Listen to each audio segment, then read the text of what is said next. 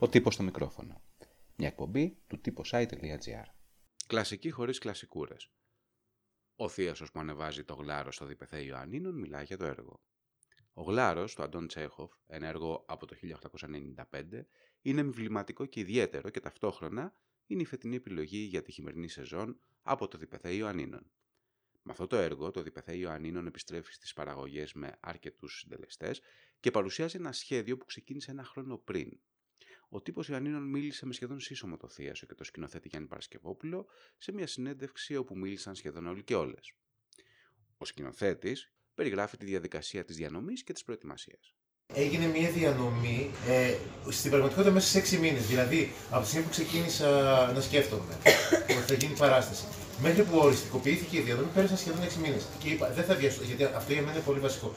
Να μην βιαστώ, να επιλέξω τους τοπιούς, να βρω τους ανθρώπους που μέσα από τις συνθήκες ε, θα, πώς το λένε, θα ταιριάξουν για να συναντηθούν. Γιατί πάνω απ' όλα και το πιο σημαντικό απ' όλα είναι να συναντηθούν, να συναντηθούν κάποιοι άνθρωποι και να μπορέσουν να δουλέψουν. Λοιπόν, αυτό. Ίσως από, από, από τις λίγες φορές στη ζωή μου είχα την πολυτέλεια του χρόνου. Άρα λοιπόν, ένα αυτό.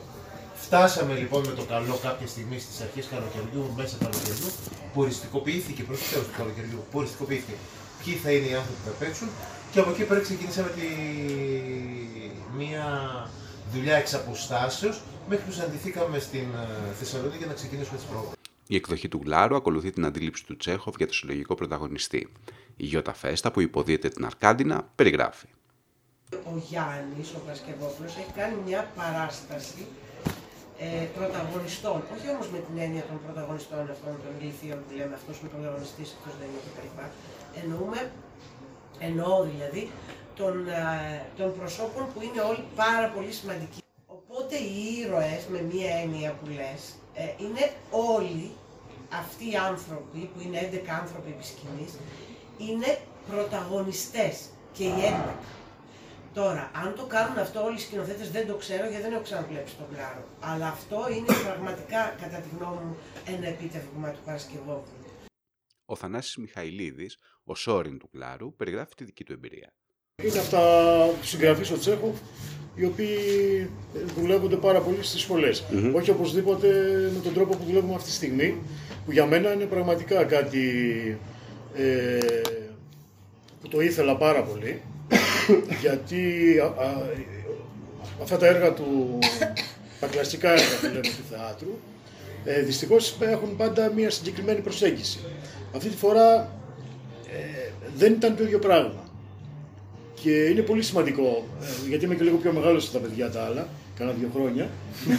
Και είναι πολύ σημαντικό δηλαδή να φτάνεις κάποια στιγμή σε μια ηλικία που θεωρείς τον εαυτό σου ότι εντάξει, έχω δουλέψει, έχω κάνει κάποιες δουλειές, δουλειές στο θέατρο, αλλά νιώθω ξανά ότι ε, πατάω καλά στα πόδια μου. Πραγματικά είναι δηλαδή πολύ δύσκολο να το πει ένας άνθρωπος που έχει περάσει τα σαράντα σαράντα πέντε ότι μπορώ και πατάω καλά στα πόδια μου θεατρικά. Ο Γλάρος είναι μια συμπαραγωγή του ΔΗΠΕΘΕ Ιωαννίνων και του Θεσσαλικού θεάτρου. Σκηνοθετεί ο Γιάννης Παρασκευόπουλος. Τους ρόλους της παράστασης κρατούν η Γιώτα Φέστα, ο Θανάσης Μιχαηλίδης, ο Γιώργος Βεργούλης, ο Γκάλερο Μπίσα, η Χρυσή Μπαχτσεβάνη, ο Στέλιος Νίνης, η Ζωή Ιωαννίδη, ο Αρτέμις Χαραλαμπίδης, η Ιωάννα Δεμερτζίδου, ο Γιάννης Κοντός και ο Λάμπρος Γραμματικός. Η παράσταση θα ανεβαίνει στο Καμπέριο μέχρι δεκαεφτά Φεβρουαρίου, μετά θα πάει στη Λάρισα, από Πέμπτη έως Κυριακή. Το εισιτήριο κοστίζει δέκα ευρώ. Και επτά ευρώ το μειωμένο, ενώ οι άνεργοι μπαίνουν δωρεάν. Η πρεμιέρα του έργου θα γίνει το Σάββατο δεκαεννέα Ιανουαρίου στις εννέα το βράδυ. Ακούσατε τον τύπο στο μικρόφωνο. Μια εκπομπή του τύπος άι τελεία τζι άρ.